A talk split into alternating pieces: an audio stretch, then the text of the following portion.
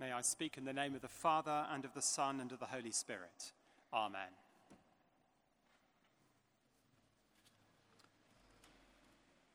The trouble with celebrating All Saints' Day is that there is a tendency for us all to go home feeling rather small or inadequate. We hear about men and women who have loved their enemies and turned the other cheek as they walked the gallows or uh, as the fires lit beneath them. We hear about men and women who have translated scripture or written new works of profound spiritual truth, which have given us all great insight into the wonder of God's glory and capacity to love. And having heard about all these great men and women, people like me tend to say things like, and of course, we are all called to be like this. We are all called to be saints, and we think of our feeble attempts at following the challenging call of Jesus. We think of our feeble acts of service for the sake of our faith. And we think of the important questions of faith that we don't give ourselves the time or opportunity to even think about properly. And we can end up feeling as though we've failed. But today we hear again the restored bells of St. Paul's Cathedral calling us out, as it were, from tears to joy, from darkness to light, or in the words of our reading from the book of Revelation, mourning and crying will be no more, for the first things have passed away. See, I am making all things new. The peal of bells have been silent here at St. Paul's since New Year's Day when they rang out for the last time before being dismantled and removed from the Northwest Tower. Apart from the two world wars and a period in the 1920s when the cathedral was closed, the bells have sounded for services almost every Sunday since they were dedicated in 1878. And now, on their 140th birthday, we come to rededicate them. And those who ring them as they resume normal service and as they awaken us all to the love of God in this holy place. Of course, they vary in size. The largest weighs over three tons and is perhaps the most impressive with its deep, sonorous tone. But it's also the most difficult to extract and put back in place. The smallest has a higher pitch that chimes with a crisper sound so that we can appreciate the whole peal in full swing. But each one of those bells calls us out. Our gospel reading this evening suggests another type of calling. When Jesus cried out with a loud voice, he said to the one who was bound, Lazarus, come out. There are different levels of understanding in the Gospel of John. There is the historical level, the fact that a man who had been dead for four days comes back to life a miracle that proclaims the glory and power of God, the Lord of both life and death.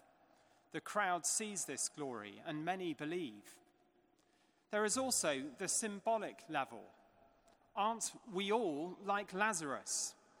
Are there not parts in each of us that are dead, more or less hidden in our unconscious self, in the shadow areas or in the tomb of our being?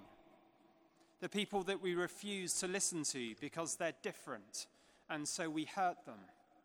All those destructive acts that create a stench in the hidden parts of our being, the things that we don't want to look at or admit. I like the fact that in our gospel reading, Jesus asks Martha and the others present to get involved. Take away the stone, he says. But Martha, always uh, fussing and anxious, wanting to do her best, even at a time like this, says, Lord, you can't take away this stone. There will be a terrible stench. Jesus doesn't even attempt to answer the question, but asks her to get involved, reminding her that if she believed, she would see God's glory. And with tears running down her cheeks, not knowing whether to embrace her brother or to embrace the feet of Jesus, in love and adoration. She is filled with a sense of awe and of peace. Charles Wesley wrote a famous hymn in 1738, which is engraved on his statue in Aldersgate Street. In it, he writes of his conversion Long my imprisoned spirit lay, fast bound in sin and nature's night.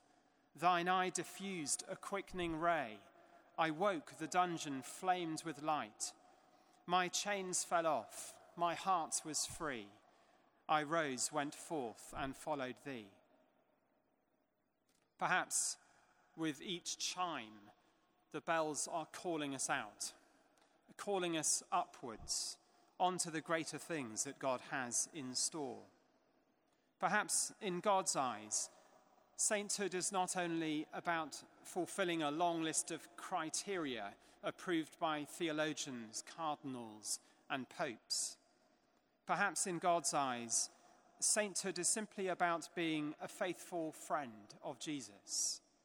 Perhaps sainthood is not about impressing or inspiring hundreds of thousands, even millions of people by the example of your Christian faith and courage. Perhaps sainthood is about small acts of kindness, charity, and compassion that nobody knows about other than the person who benefits from them, and of course, God. I respect the church's way of making saints. It has been a good thing, and we have the stories of great women and men to inspire us. And we have a calendar organized to have days dedicated to remember and to honor their lives.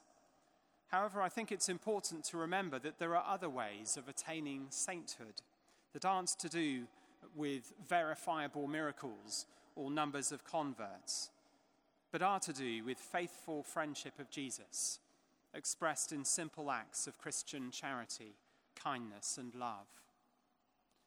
So when you hear next the bells of St. Paul's Cathedral ring, please don't let them leave you feeling in any way inadequate because you haven't performed many miracles.